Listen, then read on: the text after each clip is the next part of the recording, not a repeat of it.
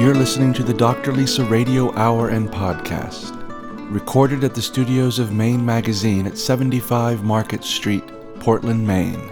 Download past shows and become a podcast subscriber of Dr. Lisa Belisle on iTunes. See the Dr. Lisa website or Facebook page for details. Here are some highlights from this week's program. There's always a transition no matter what. With anything, with everything, with them, with us. So, I mean, when you move from one way of life to another, you always, we just maybe have more transition times that we're dealing with than maybe the average person. Our transitions are bigger, they're, they're Yeah. more dramatic, they're more emotional, but I think, I, I think in a way, there, there are fewer of them over the course of a 12 month year. This adventure that we were going on was going to be the education uh, for the next six to eight months. You know, the only way to get an experience like that is to do what we did. We just focused on the adventure every day.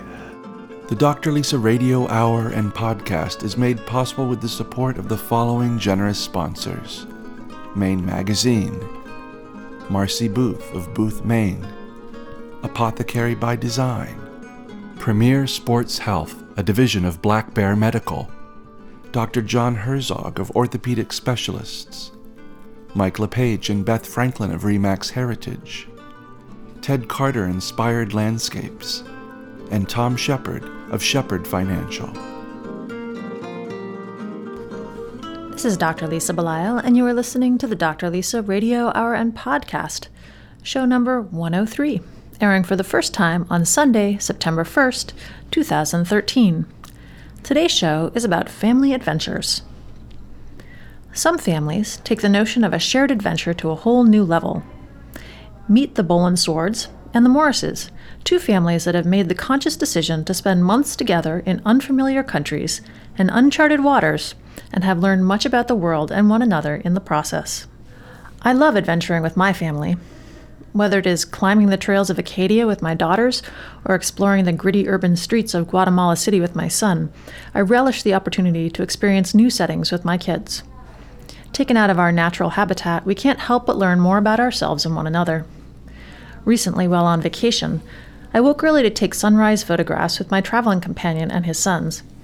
Our journey began in semi darkness. Our words were few as the sleep slowly left our bodies. We carefully made our way to an oceanside cliff where we raised our cameras to the horizon. The sun did not disappoint. It climbed above the pine shadowed islands and cast its brilliance over the bay, bringing with it a magenta glow that could be seen reflected in each of our faces. Spiritually, or at least photographically, sated, we returned to the car and drove back to town.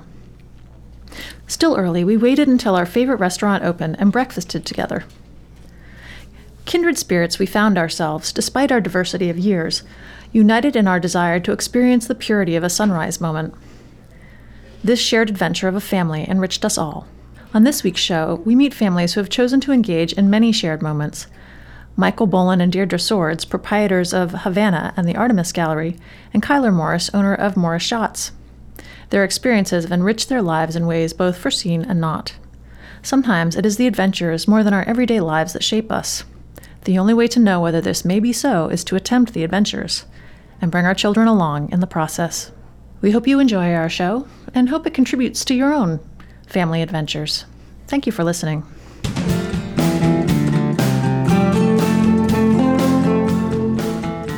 Anyone who's ever been to Bar Harbor, Maine, and wanted to go to one of the best restaurants in the area that there is has probably been to Havana. And if you haven't and you're listening, you need to because the individuals uh, who create Havana, including Michael Boland and his wife Deirdre Swords, um, have really made something very special up in that area. They also are doing something very special with their children on a yearly basis, and that is exploring the world in a very different way. And that is what we're going to talk about today. So thank you for coming in and having a conversation with us. Thanks for having us. Thanks. Now, the reason that you're here is because Kevin Thomas, the publisher of Maine Magazine, saw that you had been adventuring, which I think you do on a pretty regular basis, yearly basis, and got in touch with you, Michael, and said, Congratulations for making this work. And you got back to him. And, and this, I'm kind of paraphrasing, but, you know, you got back to him and said, You know, it is, it's a very deliberate thing. we're not lucky to do this. We're fortunate. We're not lucky to do this, but this is a very conscious decision on our part because, uh, you know, you have children. You have children, you have a restaurant. I know, Deirdre, you've opened the Artemis Gallery, so you have a lot going on. You've consciously decided to live your life in a very different way. Yeah, it's. I, I remember that conversation with Kevin, and you know, in the business that we're in at the gallery and at the restaurants, we meet a lot of people, and they inquire about, well, what do you do in the winter? Mm-hmm. You know, what what goes on in the off season? And when we tell them, oftentimes they'll remark, "Oh, you're so lucky. That's so great that you get to do that." And you know, we've kind of structured our life even before we had our children around that seasonality and it, it isn't for everyone, um, but we made that decision that it was for us. we tried it and decided that we liked it, I guess, and then made the decision to keep going with it.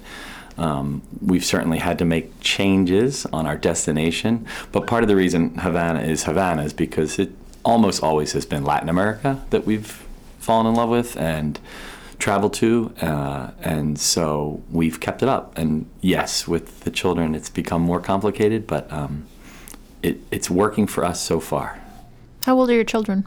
Three and a half and seven. Almost. Yeah, in a few days. Give me a little bit of this history about this, these winter travels, and, and why you chose to go to the warmer climates and.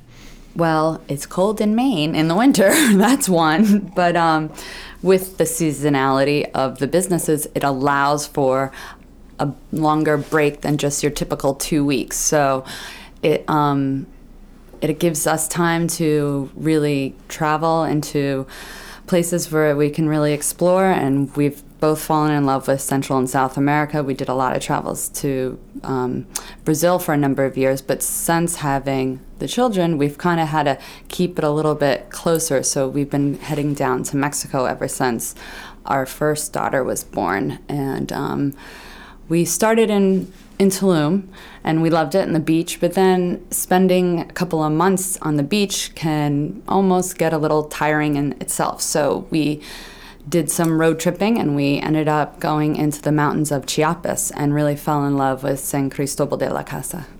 And um, yeah, and it keeps calling us back. So and that that's a point that we've been fortunate that we've had that not just two weeks that it's been a stretch, and so we've always gone to the same place for a while. As Deirdre said, it was Brazil, and we always went to the same island up in the northeast part of Brazil, and we would stay there for two or three months.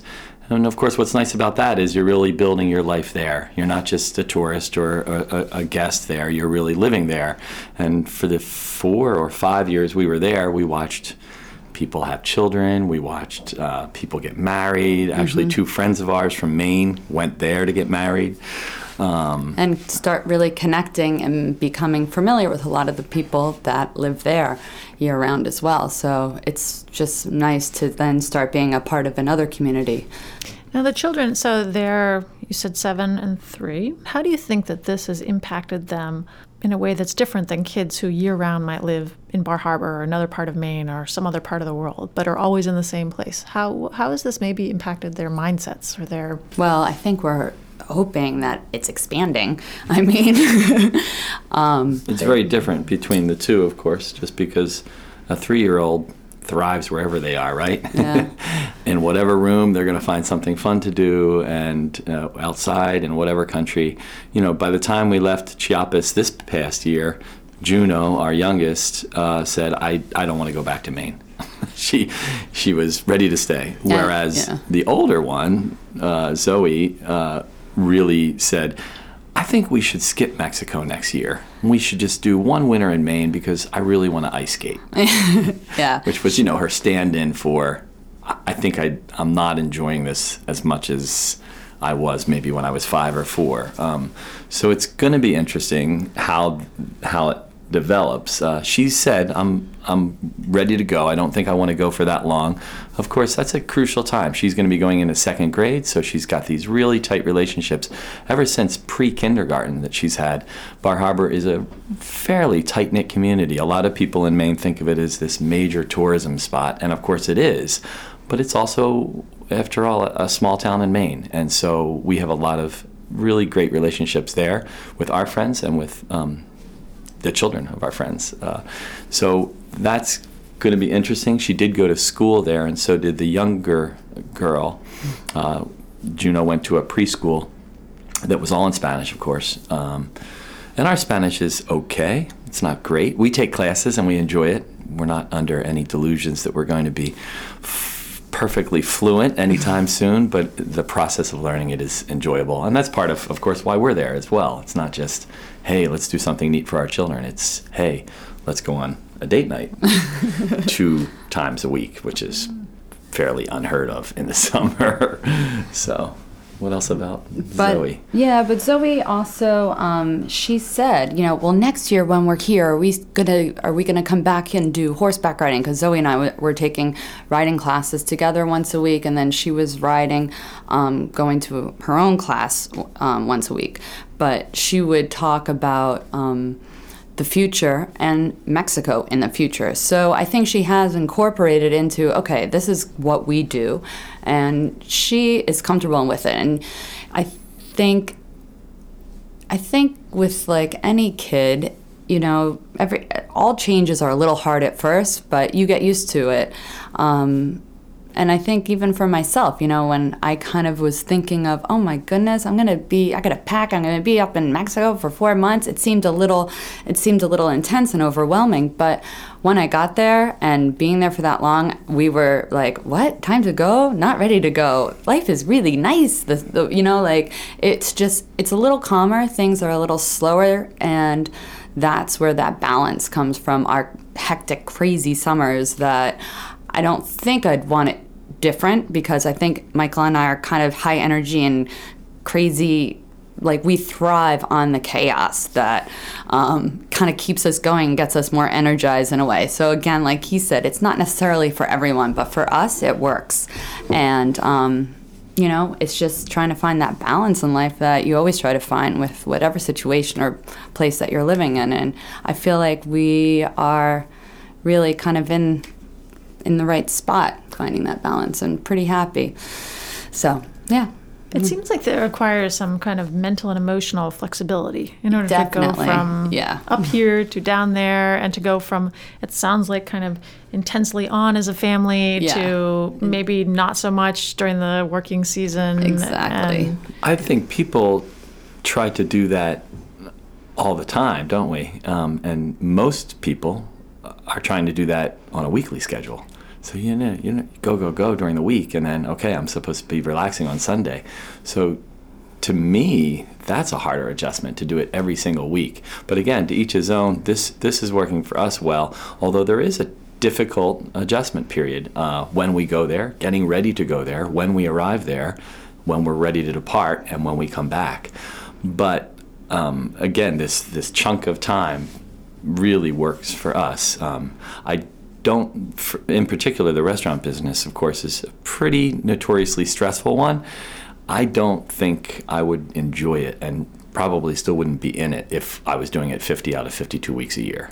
The, the fact that we have an end date in sight um, uh, that we can look forward to and still be excited about what we're doing. And of course, this is true again of any profession. If, if it's tough to maintain that creativity, the passion for what you're doing, um, if you're doing it for 14, actually for over 20 years, we've been in the restaurant business. Havana has been there for 14 years, but taking that break for ourselves as well um, is is pretty crucial to keeping it uh, keeping it fresh. And one of the many gratifying things about that business of ours in particular is when people come in and say, "Jesus, is, this new?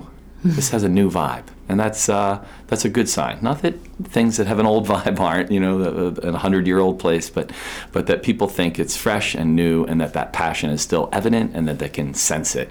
And certainly, taking a break um, makes that difference for us. And we do work while we're there, um, and and just backing up on your question of the history of it, um, again, we've always had traveled.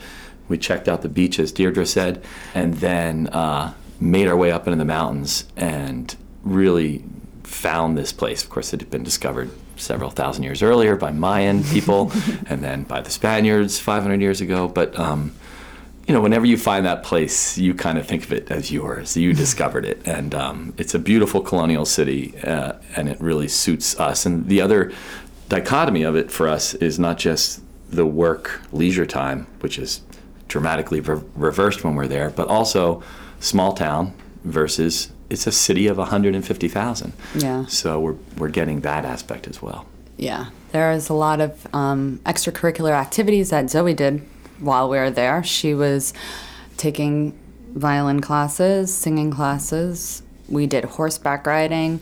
Um, she was at, in a air air dancing. Um, so there was stuff. There was always something to do. There were people that we were able to meet up with from the past couple of years of going back there and family picnics and it's um yeah there's great yoga classes there that i enjoyed. I mean it was um and our spanish classes and going back to the same spanish teacher we've had for the past three years which is kind of a neat connection to make. Um, so it's yeah it's it's nice to keep on building on that. We'll return to our program in a moment. On the Dr. Lisa Radio Hour and podcast, we've long understood the important link between health and wealth.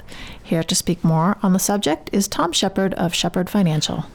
Summer stress. What is it?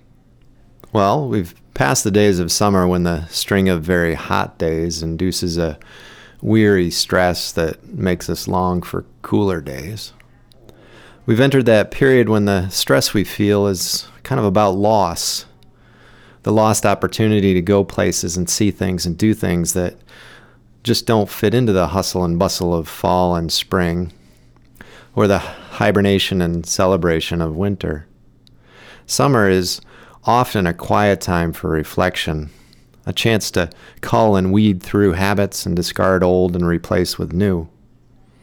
In that sense, it's like a long, drawn out New Year's. The stress you may feel as fall approaches may be from a sort of induced desire to go and see when really what summer was supposed to be about was to stay and just be. If you didn't do it perfectly, you'll look back with some wish to have spent time and money differently. You'll be thinking about planning for next summer, which the ideas are still fresh in your mind. You'll balance trying to capture and install tradition into the summer while still leaving room for the new and the novel. If you're looking for help trying to plan for next summer, come and talk to us about how to set up your summer endowment. Call us at Shepherd Financial 207 847 4032 and we'll help your summers evolve with your money. Securities offered through LPL Financial, member FINRA SIPC. Investment advice offered through Flagship Harbor Advisors, a registered investment advisor. Flagship Harbor Advisors and Shepherd Financial are separate entities from LPL Financial. There was a time when the apothecary was a place where you could get safe, reliable medicines, carefully prepared by experienced professionals, coupled with care and attention focused on you and your unique health concerns. Apothecary by Design is built around the forgotten notion that you don't just need your prescriptions filled, you need attention, advice, and individualized care. Visit their website, apothecarybydesign.com, or drop by the store at 84 Marginal Way in Portland and experience pharmacy care the way it was meant to be. Now, the both of you really have to get along very well together in order to do this sort of thing because not only are you in these two high, I mean, I'm assuming. yeah you get still- along all right it's been what almost 20 years well, but that's you know that's something because you're in these very high stress environments and um, you're also traveling as a family. Yeah. And it's one thing to just say, "Oh, this is good for our family," but I mean, you're together in a culture that is different than yours, speaking a language that's not your own. Mm-hmm. You kind of have to be each other's best friends. Yeah. And so, how has this worked as far as your relationship has been concerned over the last 20 years? What kind of an Mostly always. but of course, not always. Yeah, but uh, I mean that's anywhere you are in anything. Nothing's ever going to be perfect. Yes, but, I would agree yeah. at least that it's it's even more difficult. I Yeah. mean, driving a car across the continent of Mexico or the country of Mexico from the Caribbean side all the way over to the Pacific Ocean with two kids in the back seat is definitely stressful on a relationship. Um, but it can build on it as Mm-hmm. well. Particularly again, as we were mentioning, you know, we had more date nights in the last this past time when we were in Chiapas and San Cristobal.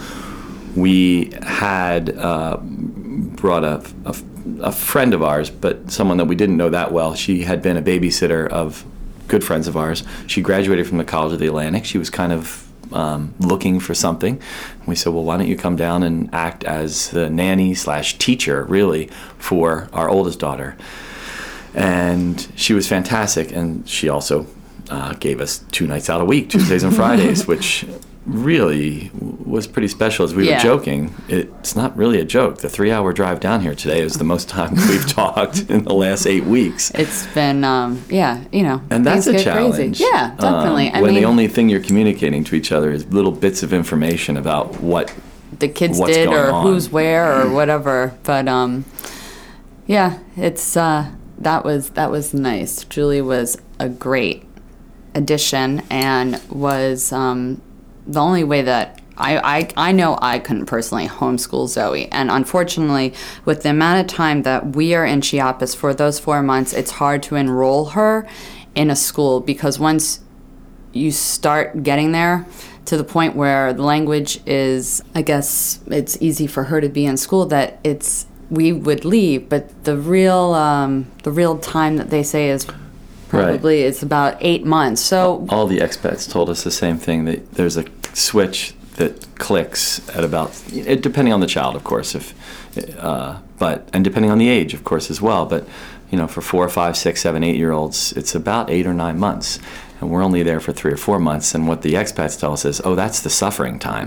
Yeah. that's the time when your child's saying why am i here? Why are you doing this to me? I don't want to be here anymore. I don't understand anything the teachers are saying so, So- that's been difficult with the six year old the three year old we think is going to be better Is it kind of like putting money in the relationship bank, whether it's your relationship or your ch- your relationship with your children, where you spend these months intensely on, and you're saying, "Look, I'm building this solid foundation," and then when you get back and you're dealing with the restaurant or you're dealing with the art gallery, you're able to say, you know. I know that my relationship with my kids is pretty rock solid. My relationship with my spouse, you know, s- of course, there's, there's always challenges, but it's pretty solid. Mm-hmm. Is that I think an it's a great analogy, and not just putting the money in the relationship bank that we did back in January, February, March, April, but I now have a deposit to get me through this summer. So, in other words, I can say to Zoe, and we do, we say, you know, listen, I, I- I'm sorry I can't be home to read you a book tonight, but you know, remember, last last winter I was there every single night, cuddling up, reading books, bedtime books,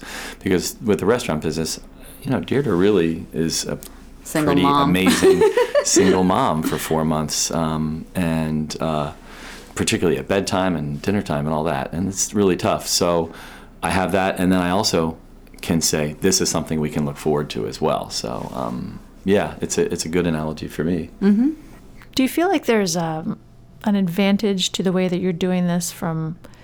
I know I, I, I know I've been talking to the both of you. I, I guess I'm specifically going to ask you this, Michael, from a father standpoint, because I've spoken to a lot of men who have uh, kind of regrets, and I guess women too. Actually, I've spoken to women and men who have regrets about not spending enough time with their children.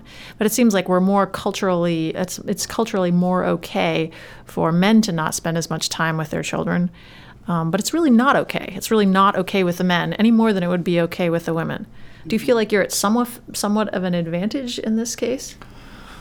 being slightly competitive, um, I I measure these things. You know, I don't I don't sit down and do a spreadsheet on them, uh, but I definitely think of you know what if I were a nine to five guy, um, which is great. They get the nighttime back unless they work late, which a lot of nine to five guys end up doing because they're busy and and as we all are. So when I say I measure it or uh, be competitive, I think to myself, could I be doing something differently where I was spending more time, where I was home at night, where I was home every night? Um, but I, I think, and and you know, we say how busy we are in the summer, but There's some really- flexibility, though, I find with Michael that he can all of a sudden say, all right, you know what? It's 2.30, 3 o'clock. Zoe comes home from camp or whatever, or we're coming home from the beach, and he's like, hey, let's run out and catch frogs or whatever. And you can. I mean, and I can take them to camp in the morning. I can take Zoe to he her does, art camp in the morning. So, so I think I'm probably spending more time, including when if I measure the winter out, if I were to measure it out, um, than the average than the average nine to five job. So I'm pretty satisfied with that. That doesn't mean in the summer I don't. Yes, I don't say to myself, "Geez, this is not working. I really want to be there right now." That said, when I am there, those first couple weeks down in Mexico can be a little trying. you know, I'm going from not zero hours, but you know, a minimal amount of time, and all of a sudden I'm going from 24 7. I am with my, there is no work to, hun, I'd love to help. I've got to go to work right now. I'm sorry. No- no There's restaurant to run off There's to. There's nothing to run off to. And it's an adjustment period Yeah. for sure every year. I mean, that's like what. But you that's acknowledge tran- it. Yeah, yeah, yeah. That's Probably better than. I do. I don't like to acknowledge. I joke about it, but I don't. I don't. Yeah, it's it's a tough time. So I mean, any transit, any with the way that our life is of this, you know, busy time, and then the kind of Chiapas time, everything. There's always a transition, no matter what.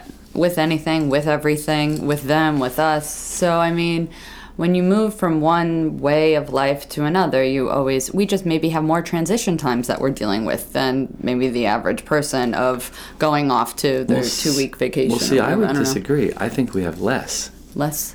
less transition times because I think a lot of people, and we, and we have plenty of our own, but you know, their transition time is almost every weekend. You know, they get done their work week. Yeah, but that and it's a becomes a transition time into the weekend. Yeah, it can become a pattern where you're not analyzing it as much. Maybe um, that's true, but I, I don't know. I think we our transitions are are bigger. They're they're d- more dramatic. They're more emotional. But I think I, I think in a way there there are fewer of them over the course of a 12 month year. I see. But More analyzing. This will give you something to talk about as There you're you driving your, your three hours back to, Right. to Bar Harbor today. Um, and I do love the dialogue. I love the back and forth, and I could see that it would be an interesting way to continue to maintain creativity. I mean, I know that Michael, with you, it's Havana, and and now you also have um, the Artemis Gallery. So, talk to me about how it is that these trips actually um, lead to more creative impulses, whether it's in the area of the restaurant or the art gallery? How do these things inspire you? How does going to Mexico for two to four months, how does this enrich your own lives as individuals?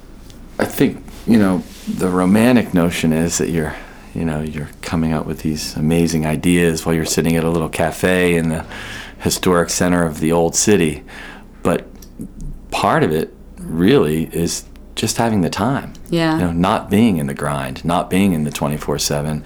When you don't have time, you just have time to put out the fires, right? Um, or mop up the floods, which my week has been occupied with uh, this past week. So I think part of it is just giving yourself that time, is giving yourself that downtime and letting your brain function in Yeah. that creative way. Certainly, and and it within that is just making those lists, right? Just saying, all right, I'm going to make some some notes here about what I could do better at the restaurant, or what was going wrong last year, um, or what kind of new restaurant we might want to do. Yeah, I think that is a good way of looking at it. it. Is definitely just the downtime to you know, or when we're out or talk, you know, just allowing for conversation and your brain to kind of just kind of take off and go. Or yeah, sure, maybe you may stumble across like a really cute little restaurant or something, and be like, oh, that's so cute, that would work great in Bar Harbor, and oh, la da da da. But it just allows for that flow, and for um, like you said, your mind to kind of have that time to kind of expand and create. Now, Deirdre, you have artists like Eric Hopkins, who are, um, I guess, rotating in and out every couple of weeks at the Artemis Gallery. Yep, he was in um, early July. Right now, we have David Graham Baker and Rob Pullian and Lisa Lebowski. And we'll be coming up on um, our new show coming up this Friday is Tom Curry and Greg Dunham. But we did um, every two weeks. My partner Cody Van Heerden and I we um, would turn over a new artist, and it was it's been really fun summer and great. All main Maine-based artists. All main based. You are correct. Yes, main based artists or work based on Maine. Um, definitely supporting Maine. And anything new going on at Havana? I would actually agree. There is always a new vibe from what I can tell at Havana. I love the drinks, love the food. My 12 year old, we're going to go back up there. Um, she can't stop talking about going back to Havana, and she's 12. She's a little bit of a foodie, but she can't stop talking about it. so I agree. It's a very. So what else? What's happening up at Havana? Uh, well, first, how do we get our six-year-old to become your twelve-year-old? Because right now it's peanut butter and that's it. Over time, it does happen. Okay, Yeah. Good. good. Um, yeah, that's great to hear. Thank you for saying that. We um, we we do try new things every year. We try, um, although we still have mojitos and we won't ever get rid of those, and we still. We still have the same, a lot of the same folks, which is a nice continuity. You know, we've got Mark Dyer behind the bar. Duffy is his nickname with a big gray beard, which probably half of Maine knows this gentleman. He's bartended all over, but has been with us for 14 years and is a, a great master uh, mixologist. Um, there's not a lot of new things structurally, uh, but certainly the menu we change every year. We change usually three or four times a summer. Um, we change our sources, although we're really comfortable with some of our sources. Um, Mandala Farm uh, in Winter Harbor has been constant for 10 years now, really a great producer. Um, and then we'll change um, we'll change some of the staff just because some don't return. Uh, but there's a lot of continuity. I think the new vibe comes from um, the passion that you can sense when you're there. That people care about what they're doing. They're not just going through the motions. They're really excited about it. And so hopefully that's where it comes from. Um, but we've got a couple other restaurants. We've opened one new one this year. We've always had several going at a time. Um, and uh, we've got a lobster pound now. Not like it was a unique idea. People have been doing it for what the last 100 years. But there was a nice building on Main Street in downtown Bar Harbor, so we called it the Downtown Lobster Pound. So Well, when I'm up there, I'll have to check that out with my 12 year old. Yes. And uh, I'm, I'll have to check out your other restaurants as well. How can people find out about the Artemis Gallery and Havana and the other restaurants, the, lo- the downtown Lobster Pound? They're all connected on the website for Havana, HavanaMaine.com or Rupununi.com or Artemis Gallery, is it? Ar- Artemis Gallery, BH.com. The BH is for Bar, Bar Harbor. You got it. I got it. Well, I'm very pleased that you've taken the time to come in and speak to me today. We've been talking with Deirdre Swords and Michael Boland, world travelers and parents and longtime partners in traveling mischief, I should say, adventurers. So thank you for inspiring me and for coming in and talking to us. Thank you, Lisa. Works. Thanks very much.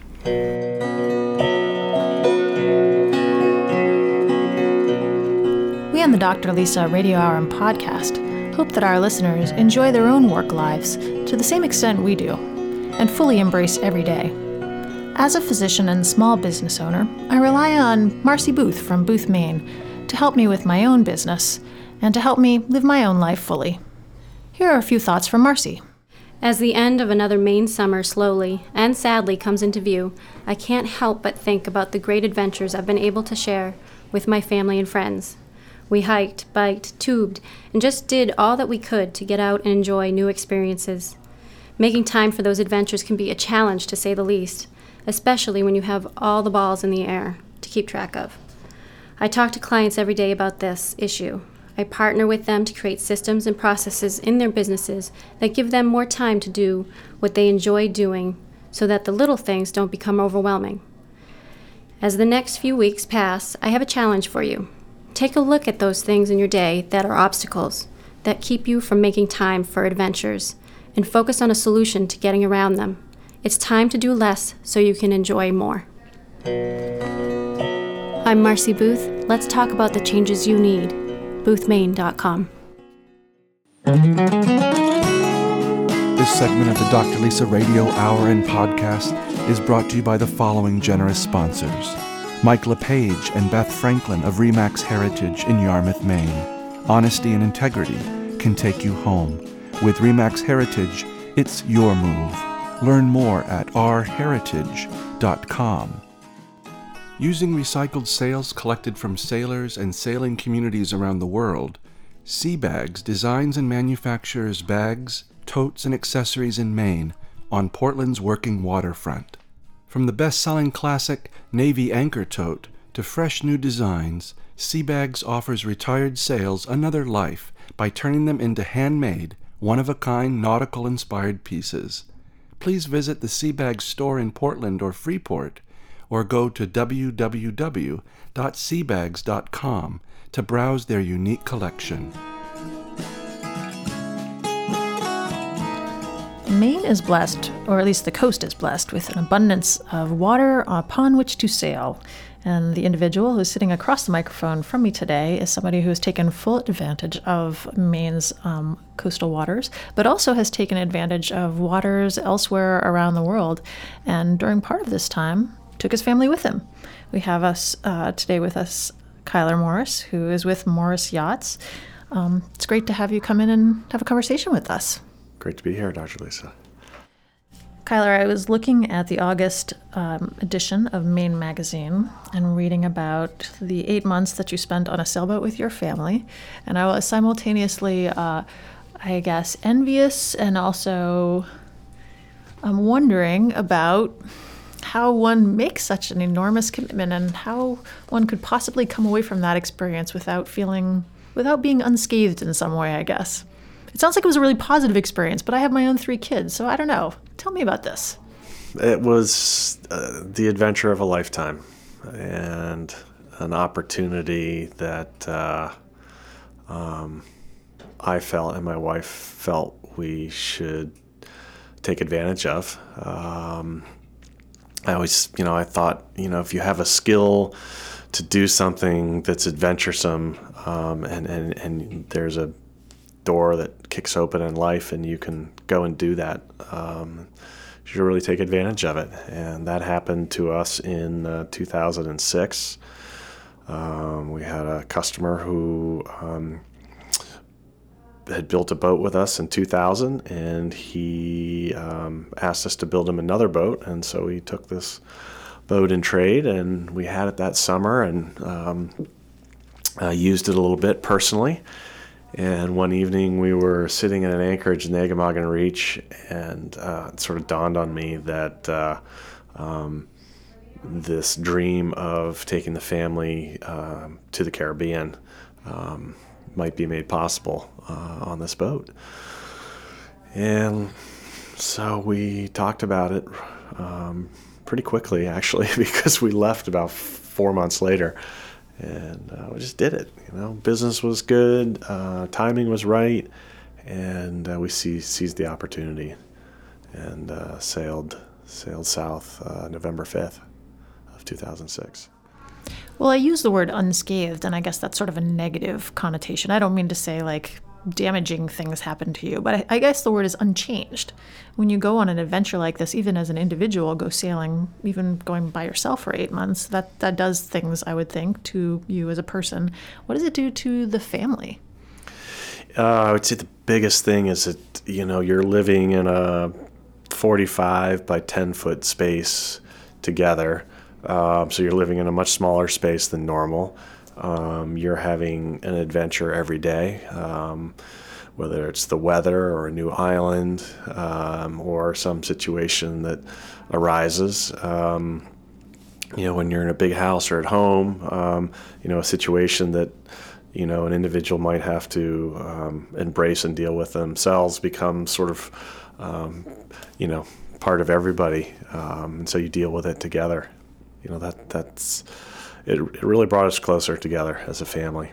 It's interesting, you know, we just there will be some days we'll be, you know, here we are five years past this trip, and and the kids will some anecdote will come up, and you remember that day that we were off of St. Vincent and we saw this fish, or uh, remember the time we were in um, the Grenadines and we were in this Anchorage and so and so came by. So it's uh, um, we got closer together, and the and those memories are definitely really seared into uh, your minds, and they and they kind of come out as life happens. So it's it's neat. It was very impactful, very positively impactful.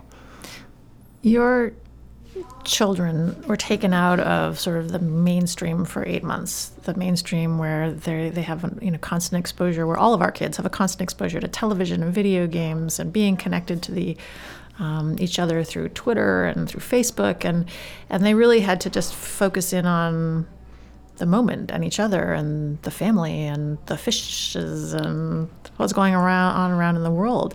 What was that like for them?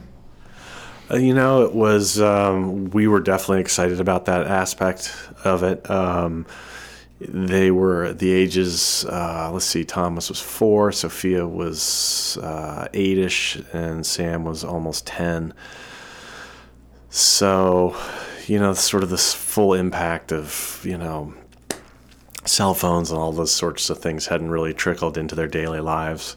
Um, and uh, you know they were also at an age where they're starting to become self-sufficient in reading. So uh, we had a library of of uh, books on the boat, and the kids read and swam, and we hiked and did you know hikes to forts and historic tours, and um, I guess being unplugged um, for eight months was pretty awesome. Um, particularly given uh, just saying how uh, you know technology just has seems to have such a way of getting uh, so intertwined in our lives today. It's really hard to unplug. You hear it; it's uh, becoming a little cliche, but it's it's true. It's hard, and I think it's really necessary. Um, so that was great. I'd love to go back again, except I'm sure there's Wi-Fi hotspots everywhere today. So uh, it's it's getting harder to sort of disconnect. But now, did your kids do any sort of formal um, homeschooling while you were traveling?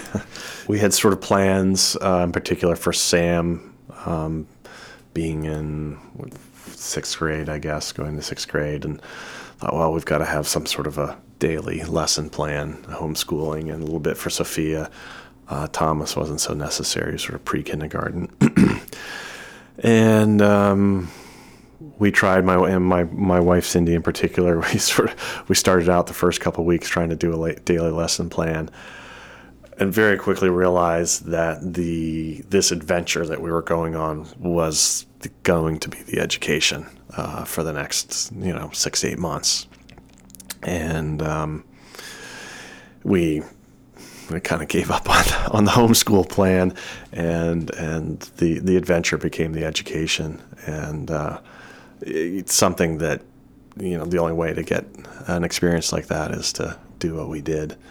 Kids caught up when they got back home instantly. So uh, I think if you were, uh, we ran into a lot of families that were doing this for two, three, and four years uh, with older kids, teens, you know, 12, 13, and I think it gets, it's, I'm sure it's much more important to be sort of disciplined about homeschool and, and uh, staying caught up. But we just focused on the adventure every day. Did your kids ever have conversations with you about their friends and missing their friends from home? Or were they really too young at that point to have that kind of concern? They were still too young. Sam was just starting to tip into that a little bit, but uh, generally speaking, um, they were all the right age. They were they were just uh, enveloped in what we were doing every day. So you describe um, being in a place where you made this decision pretty quickly, and then you organized it within four months. It sounds like. What was the process that you and Cindy went through? Because it's it's kind of a big decision to essentially take, you know, a chunk of a year out of your life and yeah. go elsewhere. I think in some respects in uh, reality, we did it because we didn't have too much time to think about it.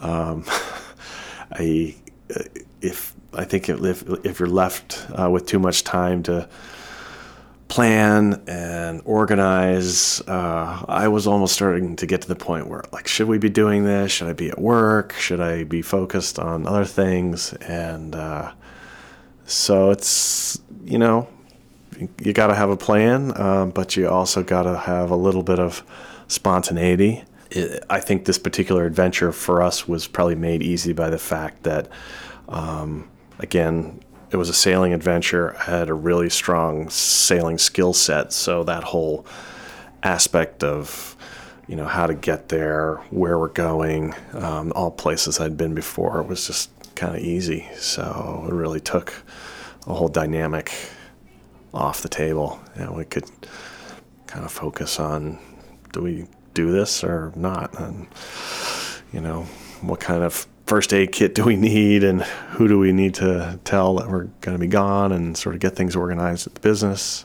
Um, so I think uh, a little bit of spontaneity um, was probably the, the little fire that um, kept us going. Goal of the Dr. Lisa Radio Hour is to help make connections between the health of the individual and the health of the community. The goal of Ted Carter Inspired Landscapes is to deepen our appreciation for the natural world. Here to speak with us today is Ted Carter. We live in a very coarse and ugly world today. The media surrounds us with a constant barrage of predatory commercials, murders, chaos, economic peril, wars, on and on. John O'Donohue, one of my favorite theologians, writes Even amidst chaos and disorder, something in the human mind continues to seek beauty. Land and landscape offer this refuge. When I work with clients, I always envision how these lovely landscaped areas will offer a home to all those that enter, that will help soothe them and make them whole once again. Refreshed and in balance, they can now return to the harsh, demanding world that awaits them beyond this magical oasis. I'm Ted Carter, and if you'd like to contact me, I can be reached at tedcarterdesign.com. We'll return to our program after acknowledging the following generous sponsors Dr. John Herzog of Orthopedic Specialists in Falmouth, Maine. At Orthopedic Specialists, ultrasound technology is taken to the highest degree.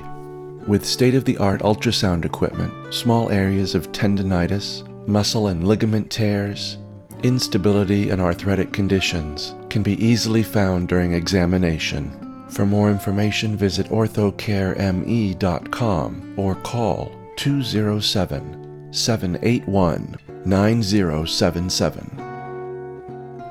At the Dr. Lisa Radio Hour and podcast, we believe we are helping to build a better world with the help of many. We like to bring to you people who are examples of those building a better world in the areas of wellness, health, and fitness. To talk to you today about one of these, fitness, is Jim Greatorex, the president of Premier Sports Health, a division of Black Bear Medical. Here's Jim. Do you lack the bounce in your step that you used to have? Does your job put you on your feet a lot? Find out why more and more people are turning to compression socks and regain their energy and their bounce. At Black Bear Medical Sports Health Division, we carry all the major brands. Come into our showroom on Marginal Way, get some socks, and re energize your life. I'm Jim Greatorex, president of Black Bear Medical. Come on in and see our trained staff down at 275 Marginal Way and at www.blackbearmedical.com. Describe the journey that you took. You do this somewhat in the Maine Magazine article. You talk about sort of where you ended up going. Describe the journey and some of your favorite destinations along the way. Well, we left um, our boatyard in Northeast Harbor, the Morris Yachts Boatyard, Northeast Harbor, uh, November 5th, um, which is just kind of right at the right in the middle of the departure window of boats leaving from the eastern seaboard to get to the Caribbean for the winter, whether it's private boats or charter boats. That's sort of people start leaving end October through through November, post hurricane, pre you know uh, winter in New England and uh, I did the leg um, to Bermuda with a bunch of sailing mates, friends of mine, um, sailing across the Gulf Stream. Uh, is always an adventure and one I thought um, that my family would best experience uh, in the springtime, not in the fall. So sailed to uh, um, Bermuda, and um, it was kind of funny. We actually had a, a good friend of mine who writes for Sail Magazine was aboard, and he. I wanted to have him come aboard. He's a great sailor and a fun guy, but he wanted to write an article on weather routing and to see how functional and accurate it was. And uh, Murphy's Law, we got caught in a very bad storm, which was not predicted by any forecasters. So um, he really got the opportunity to write uh, an, an excellent story on our journey. Uh, we arrived in Bermuda um, safely, a little weather beaten, slightly seasick, uh, and happy to see uh, see Bermuda, which is a fantastic island. Um, so you asked about destinations. I love Bermuda. Great place. Um, then my son Sam um, flew out with another friend, so it was sort of a crew change. And um, then Sam joined us and uh, my buddies. We sailed from Bermuda to Antigua, which we sort of made our center of effort or home base for the winter. Uh, I have a lot of friends there. It's a good, um, you know, sort of sailing and boating um, island to be on, uh, equipment and supplies, food. And uh, so we arrived Antigua mid November, and um, crew slowly disbanded. Uh, most of them wanted to stay in Antigua for the winter, but decided they needed to fly home. and uh, Cindy, Sophia, and uh, Thomas flew down. We had Thanksgiving in Antigua with some friends, and we're sort of provisioning and getting used to living on the boat in the tropics. And um, I think it was December 1st, we set off uh, south and we went down. Our goal was to head um, down to the Windward Islands, down to the Grenadines and Grenada, um, and sort of get down there quickly and then slowly come back with the trade winds and work back up island.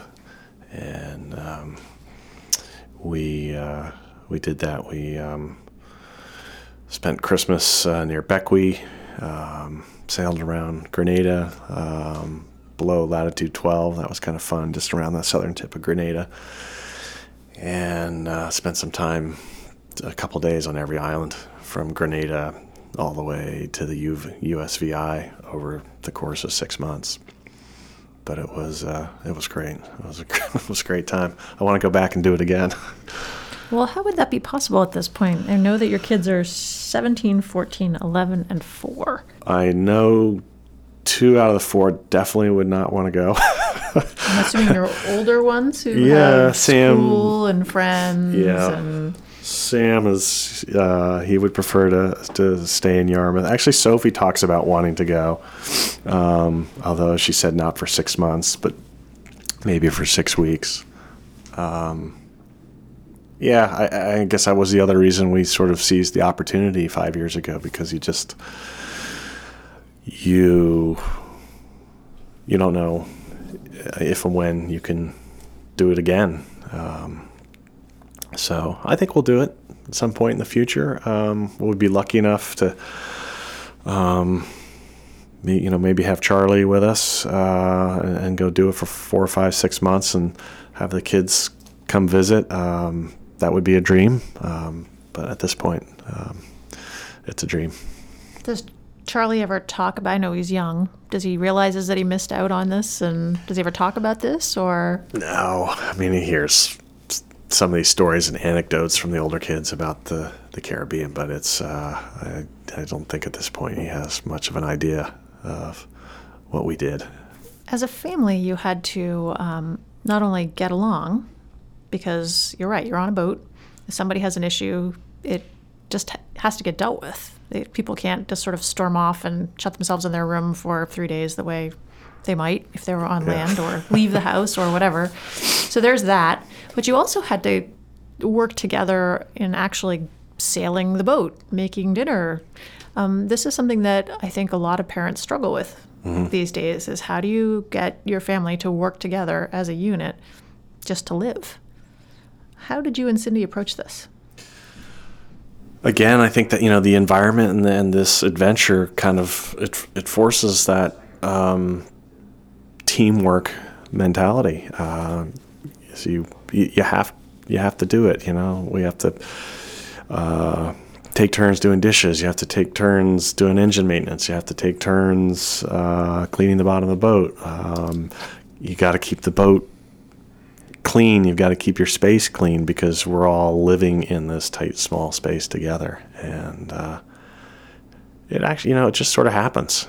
Um, or at least it happened for our family. I mean, the kids, um, you know, understood that these were all necessary things every day. Uh, you know, sort of for happy and uh, you know functional sailing and and for fun adventures. So it just, uh, um, from my perspective, it just sort of seemed to to take place, and uh, you see the kids at home today. They've got a little bit more more space, and um, you know, uh, you know, more space. I think, as a general rule of thumb, tends to make you a little uh, sloppier about how you um, might take care of it but they still have got that memory and uh, um, you know they're they're great kids and um, you know they're uh, I think that's one of the sort of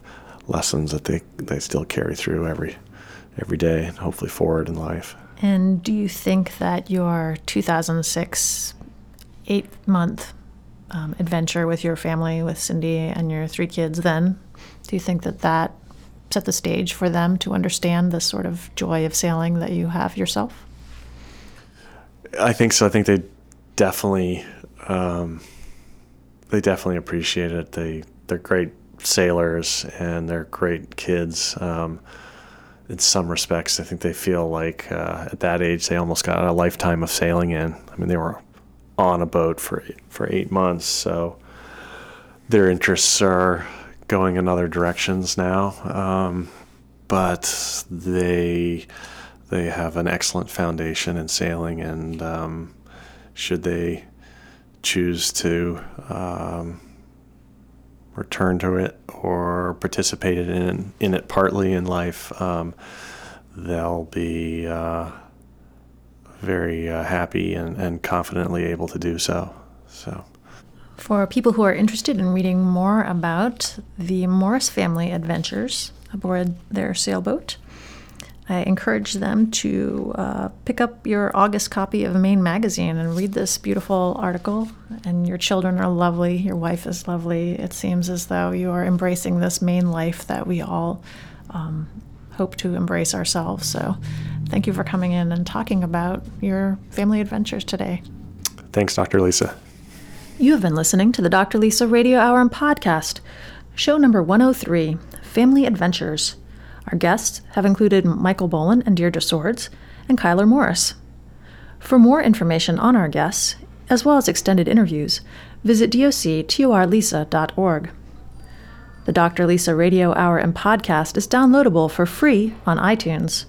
For a preview of each week's show, sign up for our e newsletter and like our Dr. Lisa Facebook page. You can also follow me on Twitter and Pinterest and read my take on health and well being on the Bountiful blog, bountiful blog.com. We love to hear from you, so please let us know what you think of the Dr. Lisa Radio Hour. We welcome your suggestions for future shows. Also, let our sponsors know that you have heard about them here. We are privileged that they enable us to bring the Dr. Lisa Radio Hour to you each week. This is Dr. Lisa Belisle, hoping that you have enjoyed our Family Adventure show. Thank you for allowing me to be a part of your day. May you have a bountiful life.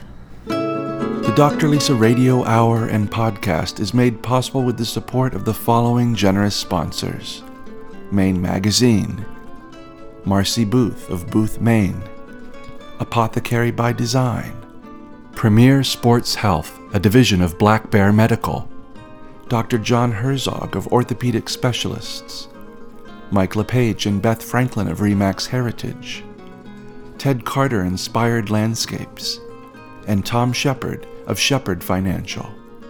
The Dr. Lisa Radio Hour and Podcast is recorded at the studios of Maine Magazine at 75 Market Street in Portland, Maine. Our executive producers are Kevin Thomas and Dr. Lisa Belisle. Audio production and original music by John C. McCain.